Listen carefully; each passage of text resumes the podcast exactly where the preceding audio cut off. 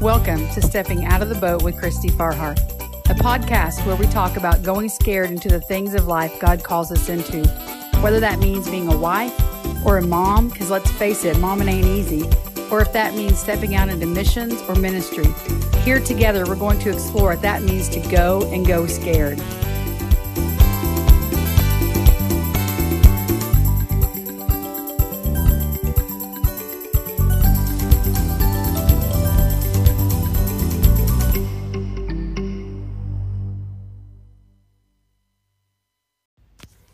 Hey y'all, here it is, Tuesday, March something. Like, I don't even know.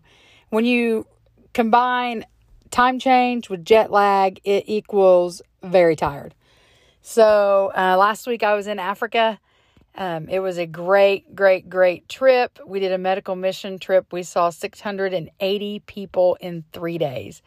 And so I just wanted to walk you through a little bit about the mission trips that we take because people always have questions.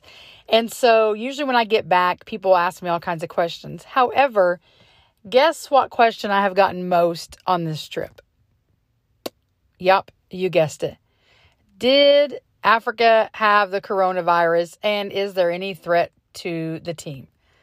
Now, you probably don't want my opinion on that because I think the media um, overplays everything when it comes to certain things. However, Africa does not have the coronavirus. There's no cases of the coronavirus in Africa. As a matter of fact, I was very shocked coming home at the lack of um, things in place to kind of test for that or anything like that. Now, on the way to Africa, we had our temperature taken.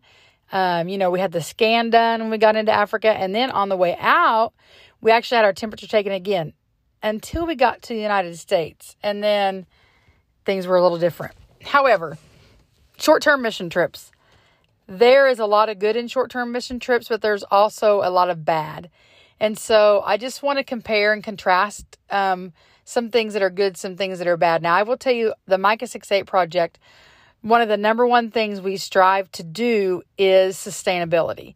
And so we don't want anytime we go somewhere on a short term mission trip or anytime we go to Ghana on a short term mission trip to it to hinder the work that we do for sustainability. And so there are a lot of rules that um, the Micah 68 board has put in place that kind of protects us and protects the Ghanaians against anything that could come against um, our work there and sustaining our work there. Um, for instance, um, a few of the rules are you are not to exchange your contact information with anybody in Ghana. You cannot give them your phone number, your address, your Facebook profile, that kind of stuff.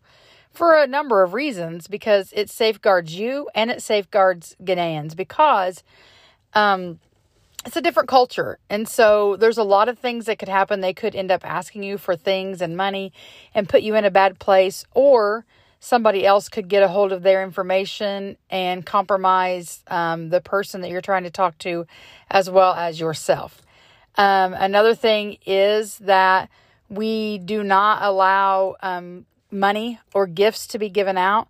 We will take letters and cards to our kids that are sponsored, but it's really not fair that if we take um, gifts to just one or two people, that there's you know 200 and some more pe- kids that aren't getting anything. And so that's something we've kind of had to adjust over the years. And I can honestly say I've been guilty of that because when I go see Sammy, I want to love on him the best way that I can. And sometimes that is taking things to him.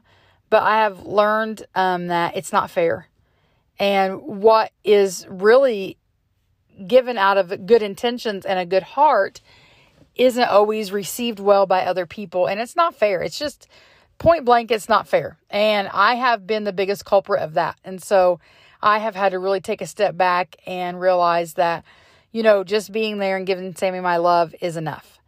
And so a few other things, short term mission trips that um, can hinder work is, you know, a lot of times we're not going to build.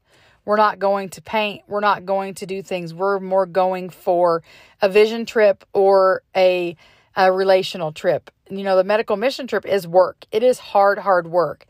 However, on other team trips, Um, we don't do building projects because we want to sustain the economy in Ghana. And what better way to sustain the economy but to hire Ghanaians to do it themselves? You know, teach a man to fish and he will fish. That that kind of um, thing, theory, in essence, works. You know, if if we're constantly going in as Americans and bringing people to build and paint and do all these other things, how is that teaching sustainability to people in Ghana? It's not.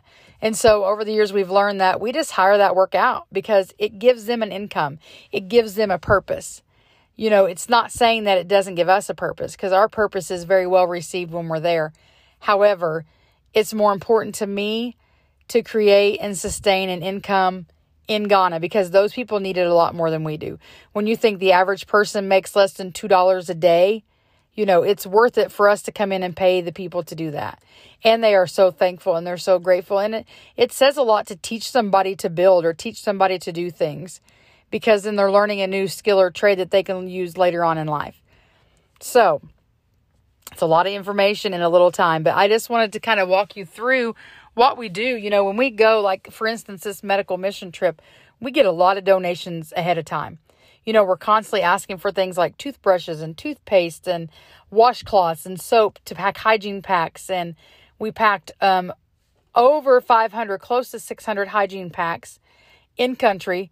We set up an assembly line there and get them all packed that way.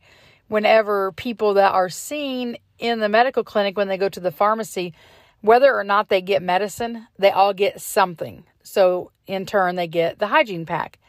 Um, we're also asking for donations of money for medicines a lot because, for instance, we took, um, we ordered from a place called Blessings International, and they specialize in medical mission trips and ongoing clinics in other countries.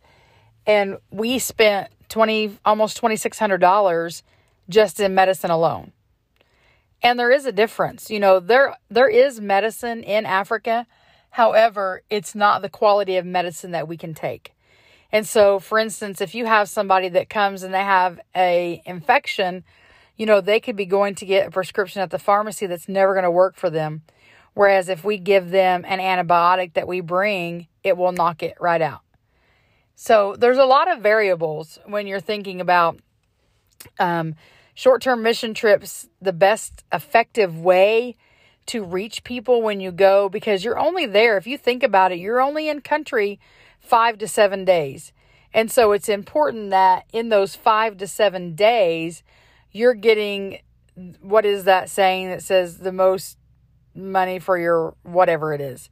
You know, we want to make sure when we're there, we're doing all we can in those five to seven days to be effective. We don't want to do anything that's going to hinder anybody or any work. And so we want to make sure when we're there that it's not a competition with somebody else. You know, we're getting ready to open this medical clinic. And that was one thing that Melissa kept saying is that, you know, we want to work in conjunction with the local hospital and the local clinic because it's not about being in a competition with somebody, but it's about coming in to help them. How can we help them be better and how can they help us be better? And so we're so excited about this medical clinic. It is huge. I didn't realize it was as big as what it was until I saw it in person um, last week. So we're really excited about that. And we're really excited about, you know, the primary school. We have almost 300 kids. The junior high school, you know, it will be up and running, or sorry, not up and running. It should be all up and built in six months. That's my goal. Um, so we're we're just grateful to God. It's amazing to me that when you just say a little yes, what He does with it. And it is all God. It's not me, it's not the board, it's allowing Him to do the work that He wants to do in country. And, you know, we're crossing not only racial barriers, but religion too. You know, there's a lot of different religions that are coming in. For instance, on this medical mission trip, you know, one of the things that is most special about our medical mission trips is every time a patient is in a clinic room, they get prayed for in the name of Jesus. And we ask them, you know, they're always, we always ask, can we pray for you?